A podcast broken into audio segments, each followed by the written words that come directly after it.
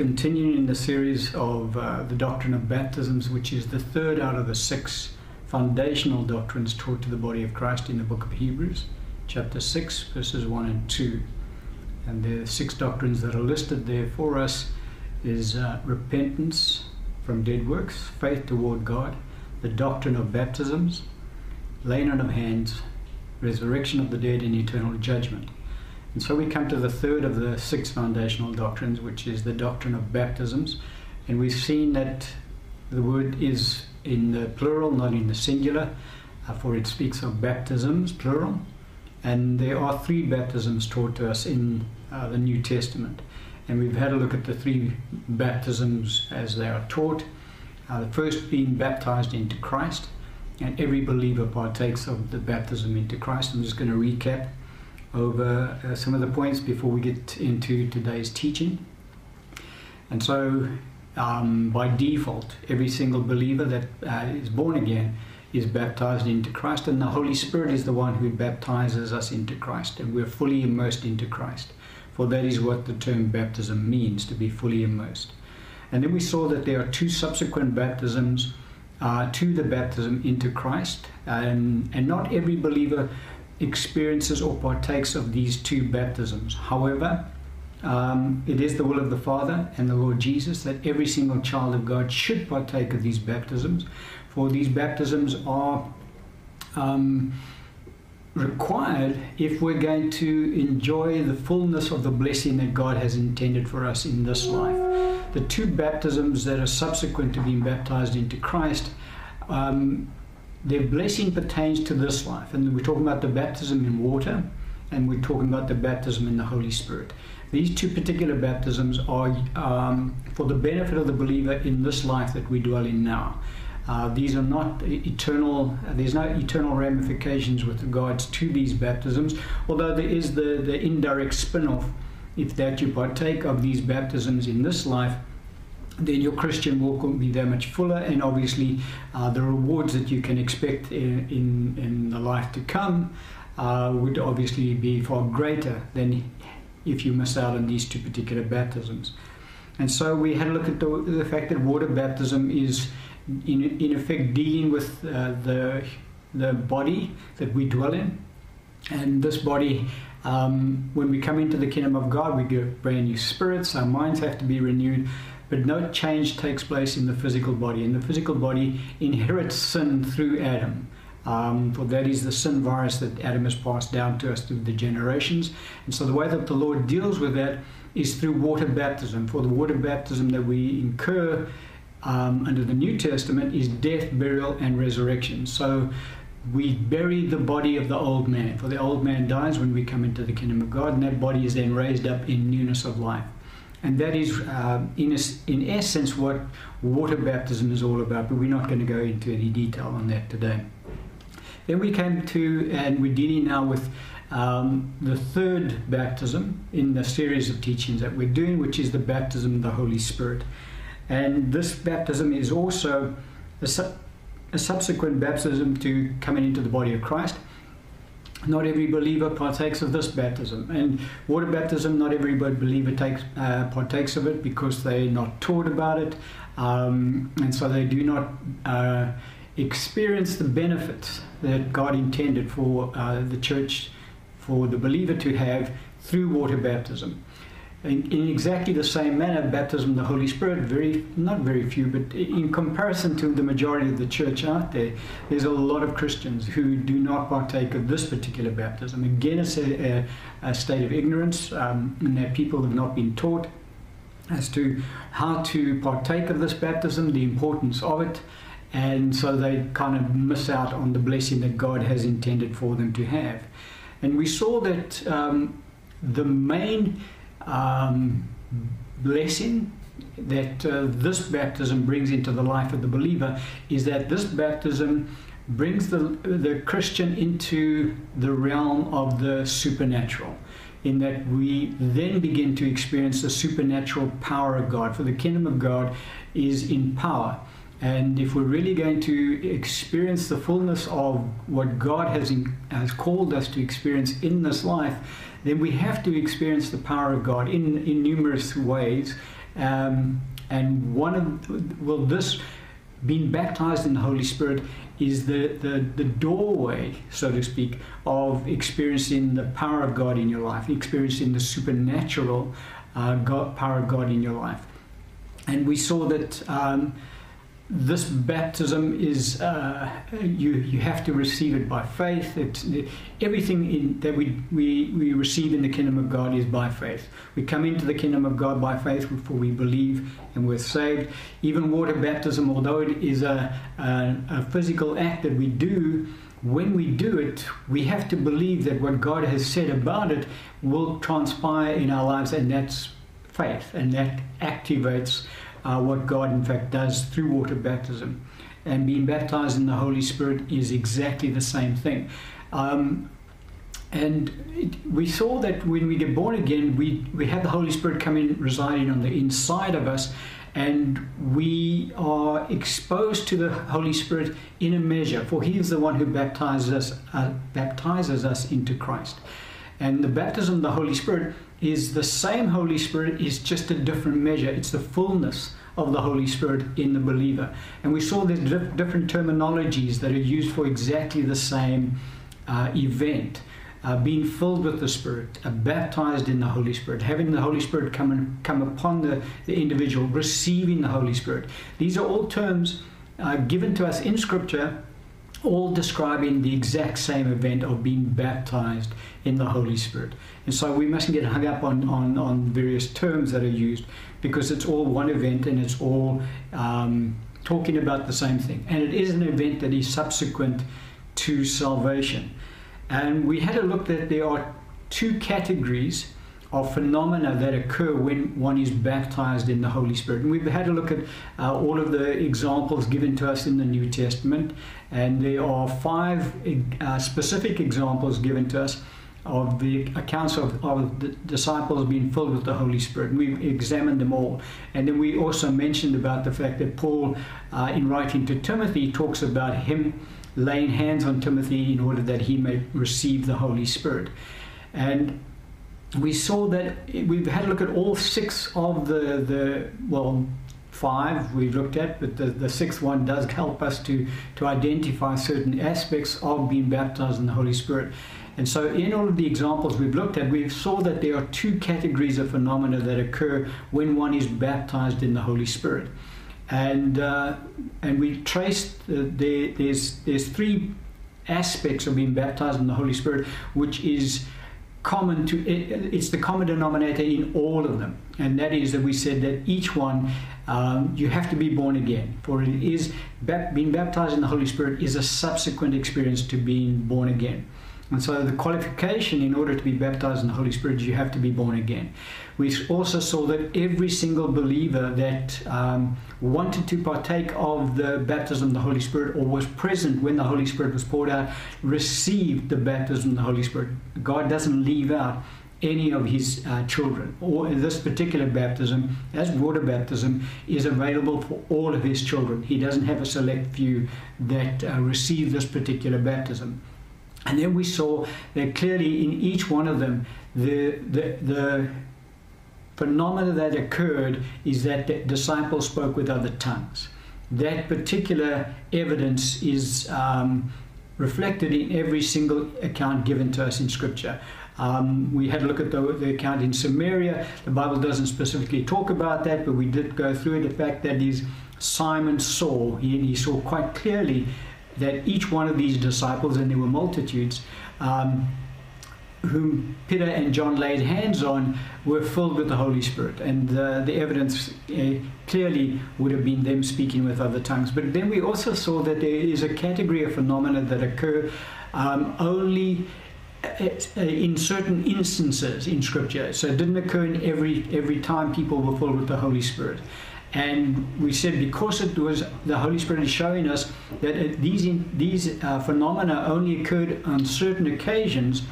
These phenomena will not occur every time somebody is baptized in the Holy Spirit. However, these phenomena can occur as the Spirit wills when people are filled with the Spirit today. And let me just say, when we get filled with the Holy Spirit, we stay filled with the Holy Spirit. Um, the, in, the, in the book of Acts, there were, there, there were subsequent fillings of the Holy Spirit, for want of a better word. Um, and so it, it is required of believers to stay full of the Holy Spirit and not to um, become dry, but to continue in, in the things of God. Anyway, so we had a look at the fact that there's, there's two category of, of phenomena that can occur. And the, the ones that can occur, we said the sound of a rushing mighty wind was described to us in Scripture. The, the, the Holy Spirit appearing as tongues of fire was described to us in Scripture. Um, the saints uh, falling about and behaving like uh, intoxicated, drunken men is given to us in Scripture. And uh, I tagged into that uh, the fact that there is such a thing as laughing in the Spirit, and that uh, falls under the category of, of behaving like one who's drunk.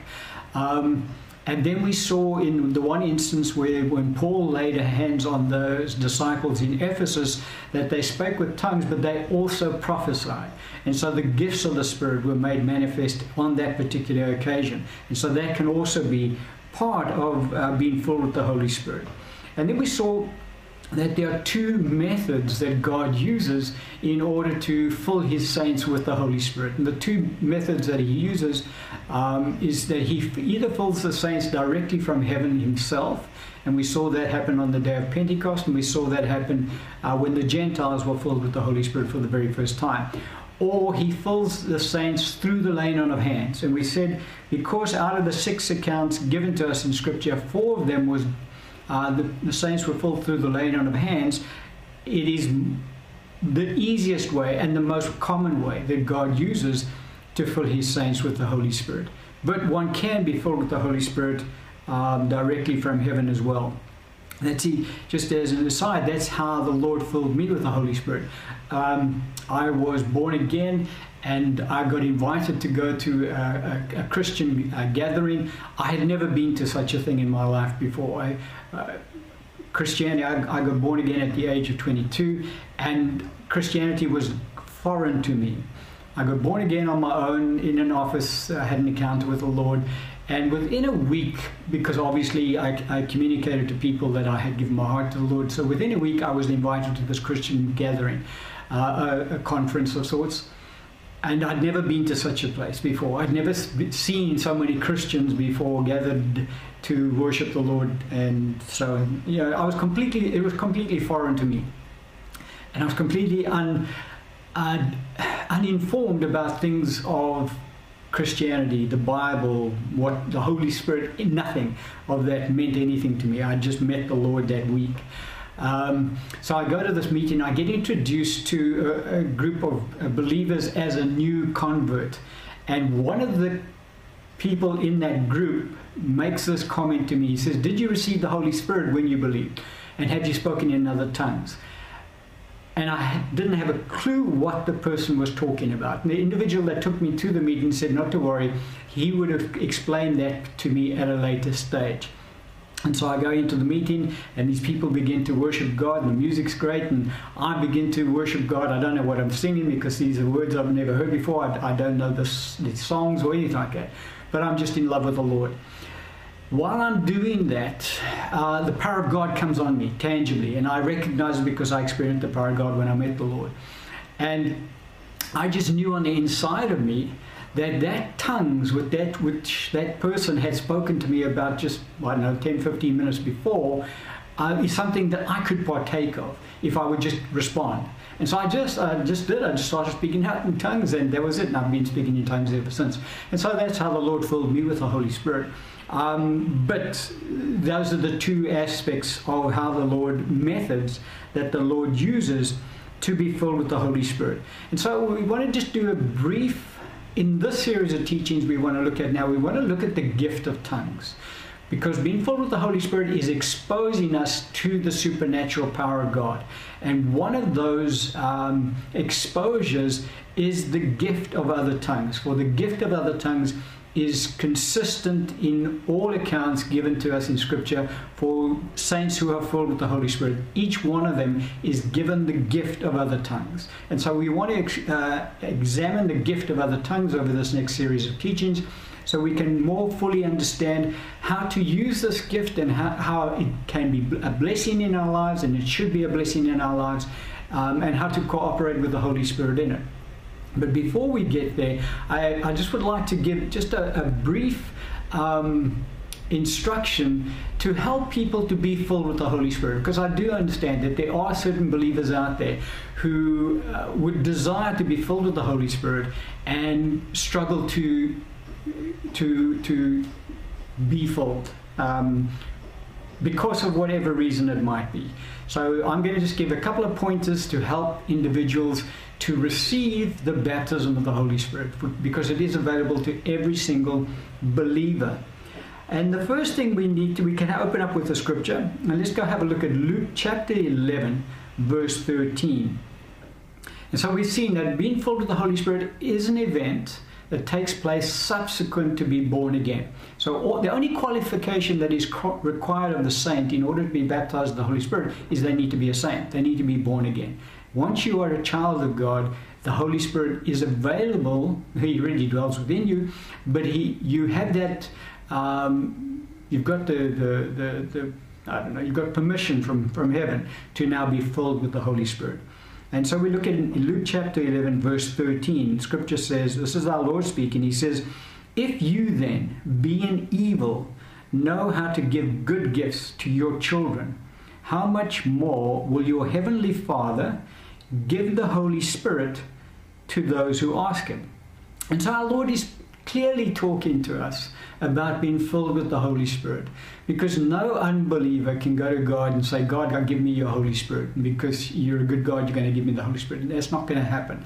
We have to be born again first. And so once we're born again, that's when our Lord is saying, now you're going to go to your Heavenly Father and you're going to ask Him to give you the Holy Spirit. And he will do that because he is a good God. Look at the equation that our Lord puts out there. He says, If you then being evil, so now he's talking about the unbelievers, he's talking about people out there who are evil, um, and everybody out there who is not in Christ is evil. It sounds kind of weird, but that's exactly the case because remember, Jesus said, You are your father, the devil. And so everybody who is not born again has the nature of the devil on the inside of them, and so uh, they're evil. Whether you know the the, the, the person who behaves as in in such a good manner and is such a, a good person is still evil as far as heaven is concerned because they have the nature of the devil inside of them. So our Lord says, if you then, being evil, know how to give good gifts to your children, and he's talking about a normal father giving good gifts to his children. Um, on their birthday, whatever it is. He says, You guys know how to do it. Now, how much more won't your Heavenly Father give you the Holy Spirit to ask whoever asks Him? And so, as children of God, we come before God the Father and we ask Him for the Holy Spirit. And that's exactly what He's going to give us. Jesus said He's a good God, and that's what He is a good Father, and that is what He will give us. And so, the very first step that we take to being filled with the Holy Spirit is we go to God our Father, and in the name of Jesus, we ask Him to fill us with the Holy Spirit. That, that's the very first step we take. We go, you know, in, in prayer. And so you can do this on your own. You don't have to have hands laid on you. But you can also, it is easier, as we said, to have an, another saint who has been filled with the Holy Spirit already lay hands on you so that you can be filled with the Holy Spirit. So the first thing we do is we go to our Father and we ask Him to fill us. And that's exactly what He will do, as Jesus said He would. And so that we can expect. But when we do ask the Father, we have to ask in faith. We have to believe that He's going to give the, give the Holy Spirit to us, and he, we have to believe that we can receive it from Him. Let's have a look at another scripture that will help us along this line, which is in Galatians chapter 3, beginning at verse 2. And we're going to look at verse 2 and we're going to look at verse 5. And this is Paul writing to the church, churches in Galatia, and he's just um, reminding them how they received the Holy Spirit. And he's saying, guys, do you remember? This is how you received the Holy Spirit. So we, you know, by looking at, at, how they received the Holy Spirit, gives us a bit more insight as to how we can receive the Holy Spirit from God our Father. He said, "This only I want to learn from you. Did you receive the Spirit by the works of the law, or by the hearing of faith?" And then verse 5 Therefore, he who supplies the Spirit to you and works miracles among you, does he do it by the works of the law or by the hearing of faith? And so it is by faith that we receive the baptism of the Holy Spirit, the infilling of the Holy Spirit, that we, uh, the Holy Spirit comes upon us, that we receive the Holy Spirit. Remember Paul, when he uh, spoke to those disciples in Ephesus, he said, Have you received the Holy Spirit since you believed? And so that's how we receive. We, re- we go to our Father in the name of Jesus, we ask Him to fill us with the Holy Spirit, and we receive the Holy Spirit by faith. We have to believe it. And so it, it's an act of faith that we have to take in order to receive the Holy Spirit. Now, one more step needs to be taken, and that is faith demands action. All right? Faith without works is dead. And so we have to put our action to our faith. We have to act on the Word of God. We have to act on what we, what we believe. So when you go to the Father and you ask, Father, receive, uh, fill me with the Holy Spirit in the name of Jesus. And then I, I, thank you now, Father. I thank you that I receive because that's my act of faith. I'm thanking because I receive because I believe, so I'm thanking it. That's the way we do it. And so we thank God for filling us with the Holy Spirit. Now I need to respond in action, in faith, by giving action to the, what I believe in my heart. Um, and how do we respond in faith? Well, there's there's one clear evidence that we've seen in Scripture that is evidence of us having been filled with the Holy Spirit. We will speak with other tongues. That is the clear evidence of us being filled with Holy Spirit is that we then get given this heavenly language and we can speak a heavenly language between, before God our Father. Now, there are other phenomena that occur. We've said that, in, in, and we've seen it in Scripture. People experience the power of God coming upon them, the tangible power of God. And, and you know, the, power, the Holy Spirit comes upon. It's like uh, somebody pouring um, oil over you or, or just drenching you with, with electricity. Uh, it, there's so many different, a warm glow, there's, uh, there's so many different experiences that people have had when the power of the Holy Spirit has come upon them that we can't explain them all. And, but it may be that there's nothing, you don't feel anything tangibly. However, there will be the evidence of speaking in other tongues. That is always going to take place for the believer who is filled with the Holy Spirit. And so we've asked the Father in the name of Jesus to fill us with the Holy Spirit. We believe by faith that He gives us the Holy Spirit, that we receive the Holy Spirit. Now I need to respond. So let's talk the, from the point of view of a saint not experiencing any tangible power coming upon them that they can actually feel the Holy Spirit. Although there are many when you lay hands on them, they feel the power of God coming in, and yet they still struggle to speak with other tongues. And that's the, we're, we're going to try and overcome this particular area today because uh, we want to discuss the, the, the, gift of other tongues. And so, if the saint can't speak in other tongues, it's very difficult for the saint to understand the, the benefits thereof. And so, we have to act on, take that step of faith when we say, I thank you that I've received the Holy Spirit. The, the, you filled me with the Holy Spirit. Um, we have to do something. And what do we do? Let's go back to Acts chapter 2, verse 4 again. And they were all filled with the Holy Spirit. Now they did something. They were filled. God fills us. That's what God does. We ask, He does it. He fills us. All right. So He's done His. We've done part of it. We've asked Him in faith. He's done his part. He has now filled us with his Holy Spirit. Now we need to respond when he fills us. How do we respond? Listen to what the, the scripture says again. And they were all filled with the Holy Spirit and began to speak with other tongues as, a, as the Spirit gave them utterance. But they are the ones who began to speak with other tongues. Okay, so the Holy Spirit, okay, the Holy Spirit does not take possession of our bodies.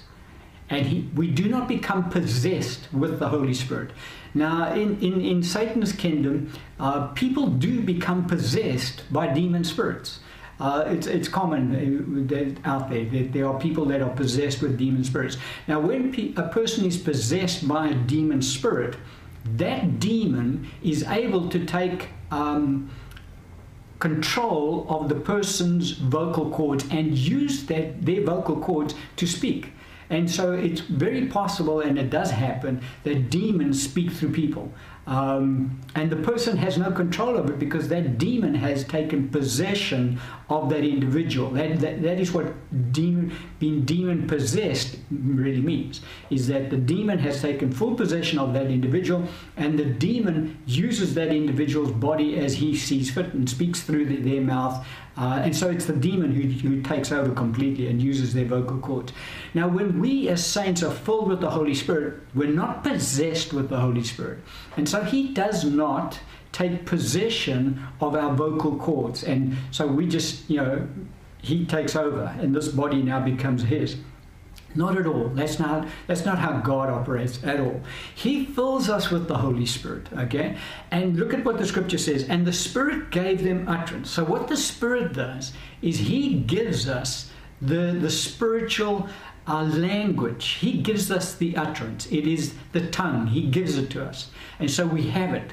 But look what happened. And they began to speak with other tongues. And so they gave voice to the tongues that they had on the inside of them.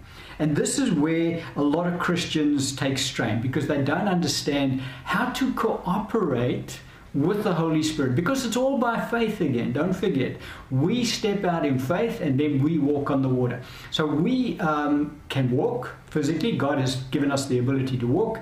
Uh, we just don't know how, we can't walk on water. God causes us to walk on water, but we have to step out of the boat onto the water in order for Him to be able to allow us to walk on water. So we do our part, He does His. And this is where Christians take strain because they, they struggle to recognize how to do their part. And a lot of Christians, when they get, even though when they feel the tangible power of God coming upon them, um, expect God to now, and their, their mouths are open and they expect God to just start speaking through them. But that's not God. He doesn't do that. He does not take possession of the individual. He just fills us and now we cooperate with Him. We are God's fellow laborers. And so we need to learn how to cooperate with the Holy Spirit, um, who now is residing on the inside of us and has given us this utterance. So, what we have to understand is that speaking in tongues has got nothing to do with your mind. The, the, the scripture talks about the fact that um, when I, when I speak, when I pray with a tongue, my spirit prays, but my understanding is unfruitful. Translated means my mind hasn't got a clue what's going on. Okay, so tongues has got nothing to do with what's up here. We, you, your, your brain does not understand tongues, cannot understand it. It is a, it's a spiritual language given to your spirit by the Holy Spirit. And it's and there's another key. It's your spirit who is given the language. God doesn't give it up here, He gives it down here in our spirit. And so the mind has absolutely no um, involvement in speaking with other tongues. Okay, so this is where you need, because now you're starting to walk in the realm of the Spirit. One who speaks in other tongues is, is operating in the realm of the Spirit. The realm of the understanding is completely uh, left outside of this uh, activity that you partake in of. And so the mind doesn't know anything. So you cannot begin to imagine words that might come up in your mind because no word's going to go into your mind. Your mind doesn't recognize tongues. Your mind does your mind can't come up with these words. These words are inside your spirit.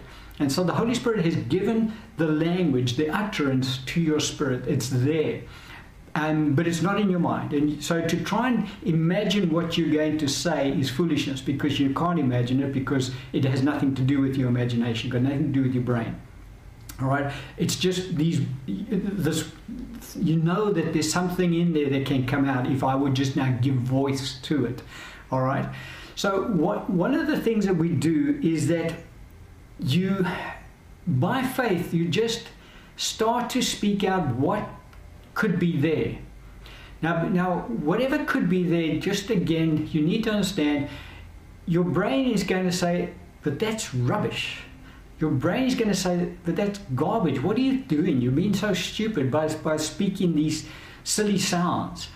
Because your brain hasn't got a clue what it's, what it's all about. Because the understanding is unfruitful. The un, your, your, your understanding doesn't understand spiritual things. This is a spiritual experience. And so you have to ignore. The Bible talks about the fact that the spiritual things are foolishness to the carnal mind. And so the, your carnal thinking will think, but that's actually stupid. Don't don't say that. Don't don't try and mumble as hum, things. Don't try and let that come out your because it does make sense. And you've got to just learn to shut your brain down and allow your spirit to speak because it, the words come out of your spirit.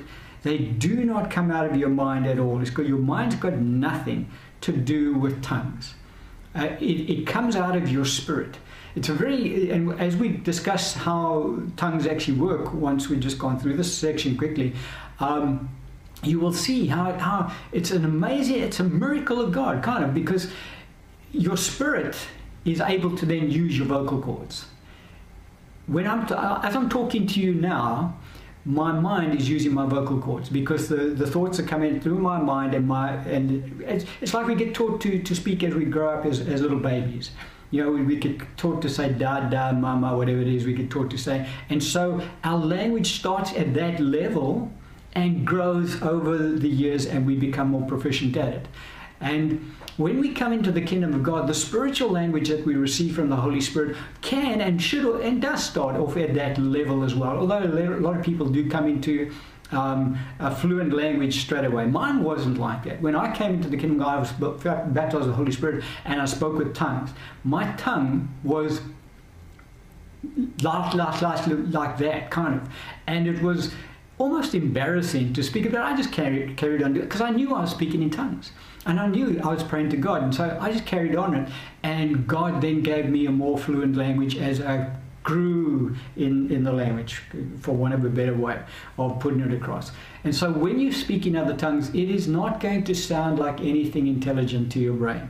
So you just need to let your brain take a holiday for that period of time so that you can give yourself over to your spirit and allow your spirit to speak through you because that's what he will do. He, that's what he wants to do. He's got the he's, he's got the tongue.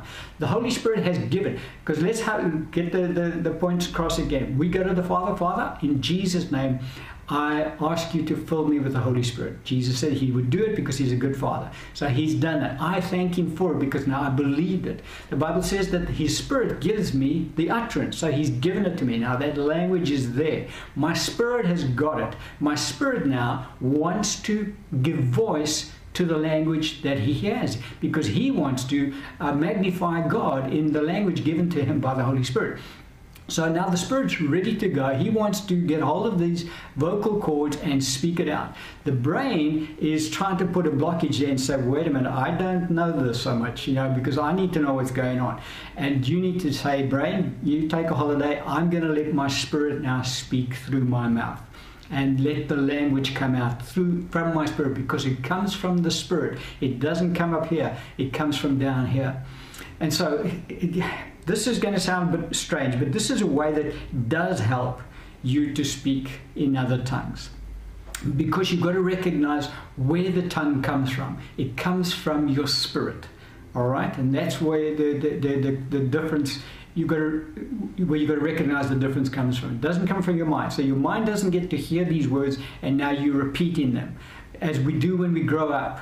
You're, we, we, when we're growing up, we hear words in our minds and we repeat those words and we begin to associate what those words mean and how they get attached to certain dada means that over there, mama means that lady over there. And that's how we recognize. And as we become more proficient, so we can form more syllables and we can we then begin to speak um, more intelligently, for want of a better word. Um, but also, with, before I get to speaking with tongues now, just any language. When you're going to speak a language, you have to use your tongue. Right? You have to use your lips. All right, because it's through the tongue and the lips. The, the, the sound is coming through the voice box. This is sounding very technical, I know it sounds weird, but it, will, it, it should help certain people out there who struggle to get this right the sound is coming through the voice box, but in order for, because it's one, it goes at different pitches and that obviously, but in order for the word to form, the word needs the tongue and the lips to move in certain uh, formations in order for the sound that comes out to come out in the form of words that other people can hear and understand. All right, so that's like a very technical explanation, but that's pretty much how language works. So when you're going to speak in other tongues, you cannot just go, ah, and then expect a language to come out. No, you've got to, the tongue's got to move and the lips have got to move. You've got to give expression to the language coming out of your mouth. It has to, these two organs have to be working in conjunction to allow what's in the voice box to come out in a, in a, in syllables that are understandable to God, by the way. Okay, so that's the technical side. So now, if you want to speak in other tongues, one of the ways you can do it. You remember when you were a young child, you used to go to the doctor and he wanted to check your tonsils. What did he used to say? He said, "Open your mouth and say, ah." That's what he would say. And so you would, and he said, stick out your tongue, open your mouth, say, ah. So he could then put that thing on your tongue and look at your tonsils and whatever. So one of the ways you can do it, and it does help, is you just give voice to your voice box and allow that ah to come out all right? Because now the ah is coming out of your spirit by faith. It is coming out of your spirit. As you're saying ah then start moving your tongue and moving your lips at the same time and that ah will then and so the, the language will come and you will start saying Shalabrefre bendol kitra bana kelevishkat tiliandro batele chmanda dolishke belta livra bada kelevedia bro kolbinishka delevetraba emba tulevit manekeshko del vebet abrai tiliandro bashketil and you will speak with other tongues as the Spirit gives you utterance for the Holy Spirit residing in you shall give you the language and you shall speak it intelligently and you shall be gloriously blessed by God the Father. That's what the Holy Spirit just said to me now. And so that is how the gift of tongues works. That's the practicality, practical side that I can give you to help any believer out there who's struggling to uh, respond to the infilling of the Holy Spirit by speaking in other tongues. And um, I think I've gone on enough on that particular point uh, on how to be filled with the Holy Spirit. Um, not how to be filled, well, it is, because remember, we go to our Father, we say, Father, in Jesus' name, fill me with the Holy Spirit. And I thank you that you do that. And He does. He gives me the utterance, and now I give voice by speaking out that language which is in my spirit. Mind doesn't have a clue what I'm saying, don't forget. So don't let your mind tell you that sounds stupid, don't speak it out. That's not stupid. That is spirit, and you speak it out because God give, gave you that language. And so now we're going to move on to the topic of the gift of tongues because we do need to understand uh, the topic of the gift of tongues because that is really not the crux, but that is one of the major blessings we receive when we are filled with the Holy Spirit.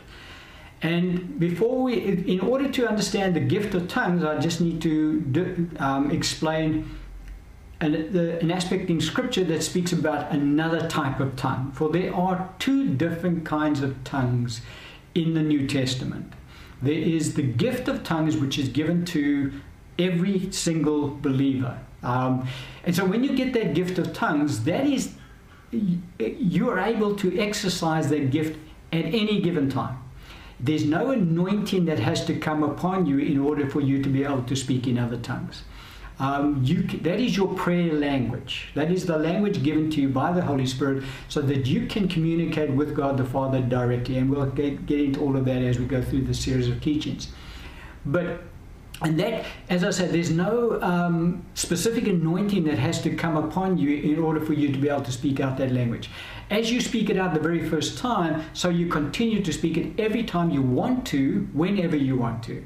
Um, that language is available. That is your spirit's prayer language. Your, that, that's, what, what God given your spirit. Your spirit, by the way, understands that language, but we won't get into the, the, that side of it today.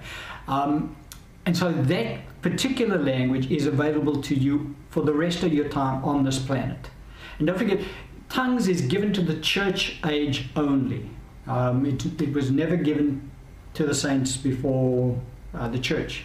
Anyway, the scripture does talk about another gift of tongues, and we do need to differentiate between the two. Let's have a look at the other gift of tongues, and then I'm going to comment on the difference between the two gifts. The scripture we're looking at is 1 Corinthians chapter 12, verse 10. Scripture says, To another the working of miracles, to another prophecy, to another discerning of spirits, to another different kinds of tongues, and to another the interpretation of tongues. And so, um, people look at this scripture and they take it out of context and they say, see, tongues is not for everybody because in, in the scripture, Paul in, in 1 Corinthians chapter 12, Paul is talking about the gifts of the Spirit and he lists nine specific gifts of the Holy Spirit. Of the gifts of the Spirit, the, of the nine gifts that are listed in this particular passage of scripture, seven of them were available to the saints under the Old Covenant. If you go look at the Old Covenant and uh, the Old Testament, you will see each one of those gifts being made manifest through the prophets uh, in the Old Covenant. Um, working of miracles, gifts of healings, uh, um, what else is there? Prophecy, um, discerning of spirits was there, um, word, of, word of knowledge, word of wisdom. All of the other gifts, there, there, there's, there's nine in total, and seven were made manifest under the Old Covenant.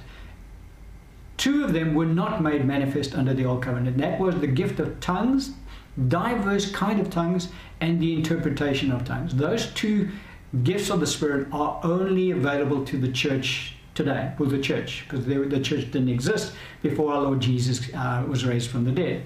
And so those two gifts are, are available to the church only. And it's right from the time that uh, the, the Holy Spirit was poured out on the day of Pentecost until such a time as our Lord returns, those two gifts are available to the church. It's, those two gifts are unique to the church age and they're available to the, the church from the, that, the whole period. But those two gifts, and those two gifts always work in conjunction together. For one would then speak out a gift uh, in, in a, a, message in diverse kind of tongues, and then somebody would interpret that tongue. So the gift is not called the translation of tongues; it's called the interpretation of tongues. So that's quite often why you would hear the, the gift of tongues being given out in a kind of lengthy uh, um, message, and then the interpretation comes out relatively short, because the interpretation is pretty much just a summary of what the Holy Spirit was saying. And so uh, that, that's the, why it's called the gift of the interpretation of tongues. So that particular gift is given to only certain individuals. I'm talking about now the gift of diverse kind of tongues. It is uh, the, the difference between the gift of other tongues and the gift of diverse kind of tongues. The gift of other tongues is given to each saint who is filled with the Holy Spirit, and that language stays the same for the rest of their time that they're on the earth. It, it, can vary from time to time as the Lord wills, but by and large, their language stays exactly the same uh, until they go to be with the Lord. The one who receives the gift of diverse kind of tongues, that particular language, it is a different language to the language that one receives as the gift of other tongues in the prayer language. Um, you say, how do I know that? Well, I, I, the Lord has blessed me with both gifts. I operate in the gift of diverse kind of tongues as, as one of the, the ministry gifts the Lord has given me, plus the interpretation of tongues. Now, when I speak with diverse kind of tongues, and this is why we just need to clarify this because it is in the Bible, um, the language that I speak then is not the same language that I speak when I pray in my prayer closet. When I pray in my prayer closet, it's a completely different language. And when I'm praying in my prayer closet before the Father, I can't speak out the diverse kind of tongue language. It doesn't manifest through me because that is not my prayer language. That is not the gift of other tongues given to me, given to my spirit, so I can pray to God the Father through Jesus Christ the Lord in the Spirit. The gift of diverse kind of tongues only makes itself manifest as the Spirit wills. Just like the gift of prophecy only makes itself manifest as the Spirit wills. So one in the in a meeting, a, a church gathering, would speak out the, with, with the gift of prophecy. But he would only speak out with the gift of prophecy because the Holy Spirit would come upon him and he would be anointed of the Holy Spirit in that moment to speak out a divine utterance given to him by God. The gift of diverse kind of tongues works in exactly the same manner. The individual that then speaks it out speaks out on the spur of the moment, given uh, by the Holy Spirit. The anointing comes upon the individual, and they then speak out by divine utterance in an unknown language the word of God. But that on its own in, in, in a meeting means nothing unless there's somebody in that same meeting who can then interpret what the individual spoke out. Um, and so that's why Paul said, let him pray, uh, ask that he may interpret. Otherwise, let him keep silent in the church. Because there's no good speaking out a, a, a, a, tongue in the church and nobody understands what was said and nobody gives the interpretation. No one's blessed, only the individual and God. And so that, that doesn't help anyone. So when we speak out in this gift here, the gift of diverse kinds of tongues, um, the, the gift of the interpretation of tongues must always be present at the same time in order for the body to be blessed. Otherwise, it, mean, it serves no purpose to speak it out loud. Rather than, as Paul says, then if there's no interpreter, rather than just speak to yourself and speak to God and keep, you know, keep your tongue at a, a lower level so that you don't disrupt everybody else. But the point that I wanted to get across here is that there are two different languages and they're two different kinds of tongues. It, it, the one is a gift, um, a spiritual gift. They're both spiritual gifts, okay? But the one is, as I said, the, when you have this prayer language given to you when you're filled with the Holy Spirit, you can speak in that language at any You can on the bus, when you're on the train, in your aeroplane, driving your car, at any time. You can speak out that language and and pray to God. But this gift of diverse kind of tongues Mm-mm, doesn't work. You have to be anointed. The Holy Spirit has to come upon you at that instant and give you the language, and you can then and only then speak out this particular message to the church in this tongue. And now that's given as a sign to the unbelievers, and obviously it's a blessing to the body of Christ. But uh, that, as I said, has to be in conjunction with the person who can interpret. And obviously, the person who speaks out the tongue is also able to interpret. And I just uh, demonstrated that earlier in this teaching, where the Lord gave me that tongue, and I interpreted that same tongue. Uh, that was not my prayer language, by the way. There was a, a language that I, I can't speak in my in, when I pray. Now, and my, the gift of other tongues, the language changes from time to time. God then, you know, I, I can speak out in a completely foreign dialect uh, when I'm giving out that kind of a message from God. Um, and it's not a dialect I know, it's not a dialect I've ever heard in my prayer closet. Uh, it's just on the spur of the moment, the Holy Spirit has moved upon me to now give this message out in diverse kind of tongues in a different language. And that's God. He can do that and he does do that. And that's the supernatural. But that's the difference between the two.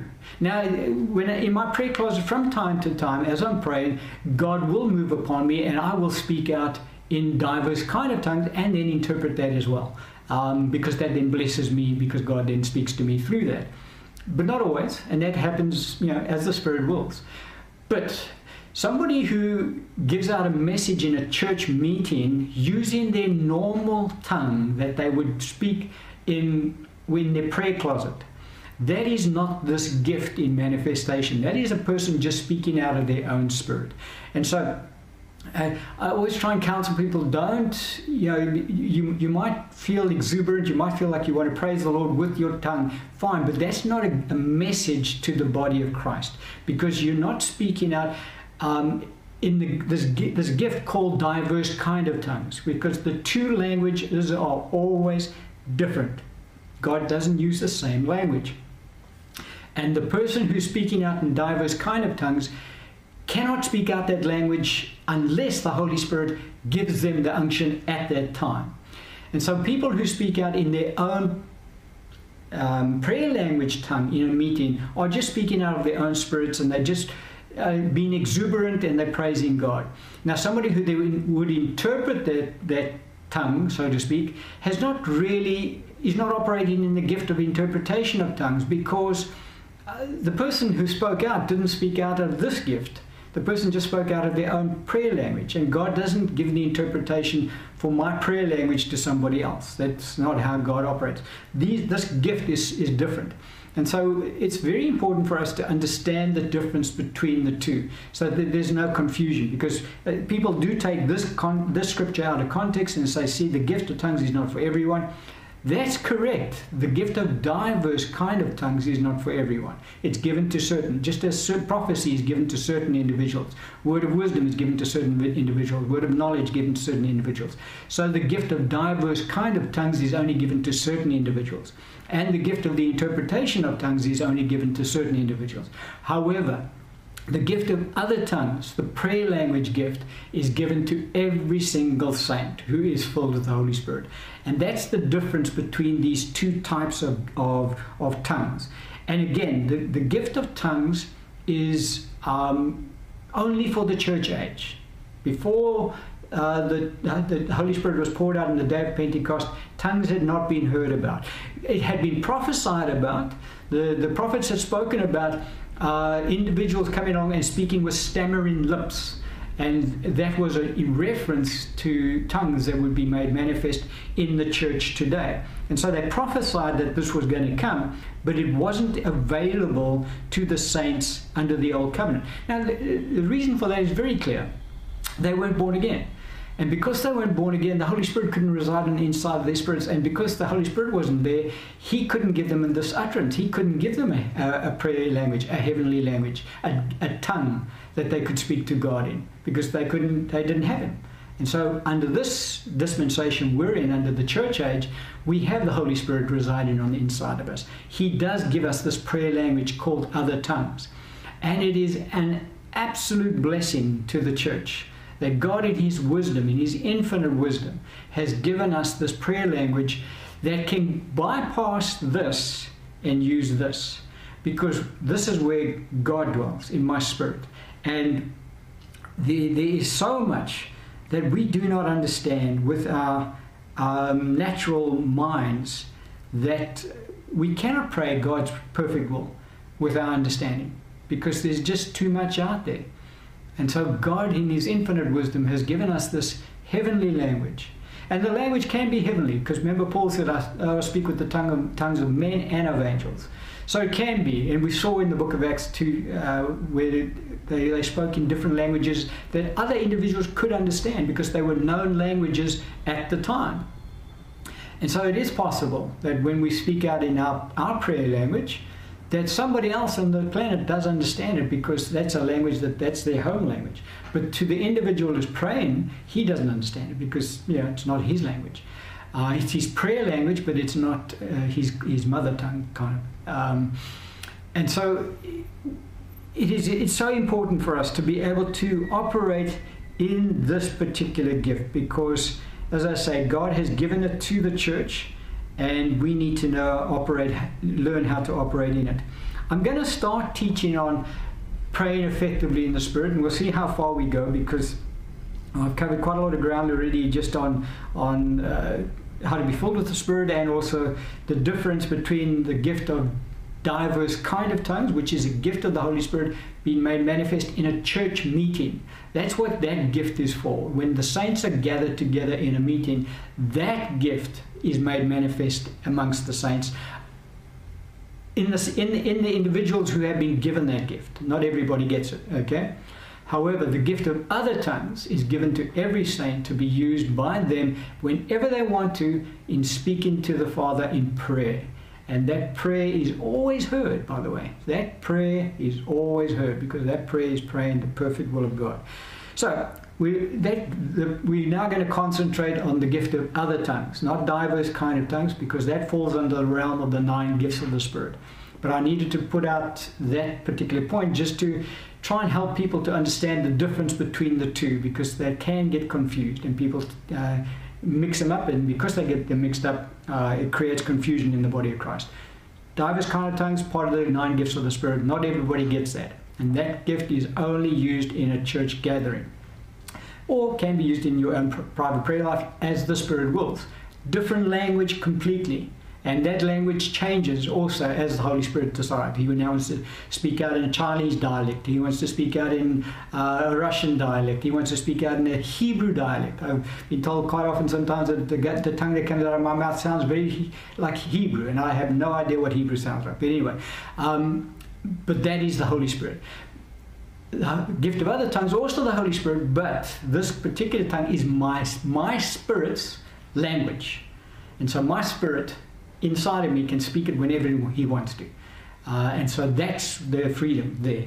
There's no, I don't have to wait for an anointing from the Holy Spirit to speak that one because now I'm, I'm speaking, my spirit is speaking.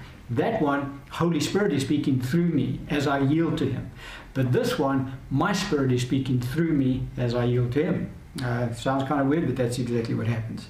So we want to learn to pray effectively with tongues because this is a gift given to us by God in order to pray effectively. Let's have a look at a scripture that will help us along this line, which is in 1 Corinthians chapter 14, beginning at verse 2, and then I'm going to pick up on other verses within that. We're going to drop all the way down to verse 18. But starting at verse 2. Uh, Paul is teaching the church on this gift of other tongues, and he's helping us to understand how to operate in it and how it blesses us and how we should use it. So he says, For he who speaks in a tongue does not speak to men but to God, for no one understands him. However, in the Spirit he speaks mysteries. Verse 14 For if I pray in a tongue, my spirit prays, but my understanding is unfruitful. And we discussed that earlier in how to cooperate with the Holy Spirit so that your spirit can speak through you. Um, in verse 15. What is the conclusion there? I will pray with the Spirit, and I will also pray with the understanding.